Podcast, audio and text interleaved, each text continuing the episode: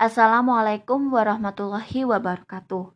Perkenalkan, nama saya Oktaviana Eka Susanti dengan NIM 2004602 dari Program Studi Pendidikan Ekonomi kelas 2A.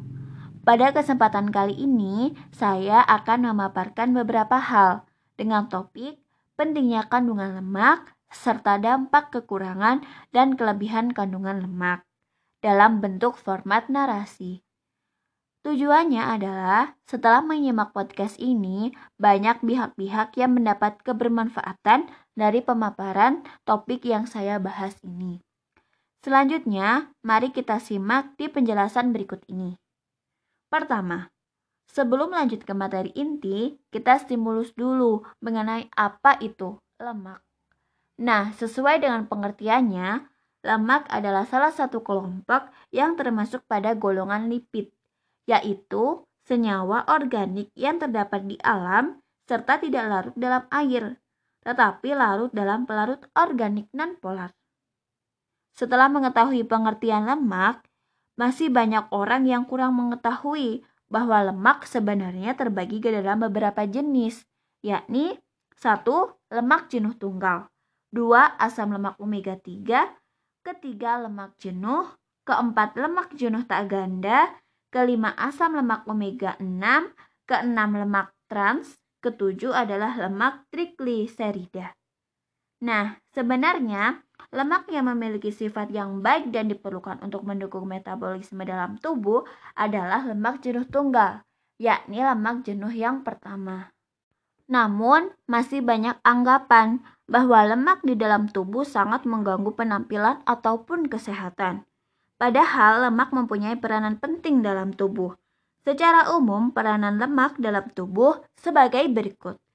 Kesatu, menjadi cadangan energi dalam bentuk sel lemak. Kedua, lemak mempunyai fungsi seluler dan komponen struktural pada membran sel yang berkaitan dengan karbohidrat dan protein demi menjalankan aliran air, ion, dan molekul lain keluar dan masuk ke dalam sel. Tiga menopang fungsi senyawa organik sebagai penghantar sinyal seperti pada prostaglandin dan steroid hormon dan kelenjar empedu. 4. Menjadi suspensi bagi vitamin A, vitamin D, vitamin E, dan vitamin K yang berguna untuk proses biologis. Berfungsi sebagai penahan goncangan demi melindungi organ vital dan melindungi tubuh dari suhu luar yang kurang bersahabat. Selain itu, lemak juga merupakan sarana sirkulasi energi di dalam tubuh dan komponen utama yang membentuk membran semua jenis sel. Tetapi sebenarnya jika dalam tubuh terjadi kekurangan ataupun kelebihan lemak, itu pun akan sangat bahaya bagi kesehatan pastinya. Jika tubuh kekurangan dalam mengkonsumsi lemak, maka akan dapat mengganggu fungsi sel Selain itu, kekurangan lemak juga berdampak pada produksi sel imun tubuh dan sel darah merah. Seperti dengan sering mengalami infeksi dan memiliki penyembuhan luka yang lambat, bahkan kurangnya asupan lemak dapat mengganggu sistem saraf dan penglihatan juga loh. Sedangkan bila tubuh mengkonsumsi kandungan lemak yang berlebihan akan dapat meningkatkan kadar LDL yang berperan membawa kolesterol ke pembuluh darah koroner. Pembuluh darah koroner tersebut akan mengalami penyempitan dan dalam keadaan tertentu akan menyebabkan serangan jantung dan stroke. Nah, pasti banyak yang bertanya-tanya, lalu untuk membakar lemak dalam tubuh yang sehat bagaimana ya? Yang pasti dan utama adalah dengan melakukan aktivitas olahraga. Karena selain olahraga dapat menyehatkan tubuh, juga dapat pula sebagai sarana untuk membakar kandungan lemak dalam tubuh. Dapat dianalogikan seperti ini. Saat pelari tersebut lari dari jangka waktu 0 hingga sekitar 40 menit, maka tubuh akan memakai kandungan glikogen atau energi dari karbohidrat. Barulah pada saat sekitar 45 menit hingga 60 menitan, energi lemak akan terbakar.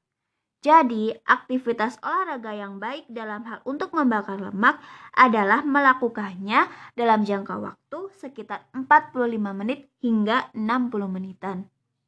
Jadi, jangan sampai lupa melakukan olahraga agar selain tubuh kita sehat, kita pun juga bisa mengurangi kadar lemak dalam tubuh.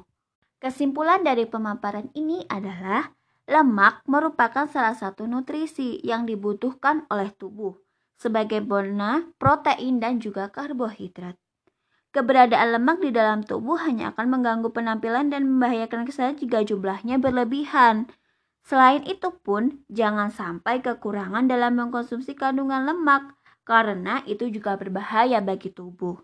Oleh karena itu, sebagai manusia, kita harus dapat mengukur seberapa butuhkah tubuh kita akan kandungan lemak itu sendiri. Lemak tubuh pada dasarnya dibutuhkan agar fungsi-fungsi tubuh dapat berjalan normal dan sehat. Sekian yang dapat saya sampaikan. Kurang lebihnya saya mohon maaf. Wassalamualaikum warahmatullahi wabarakatuh.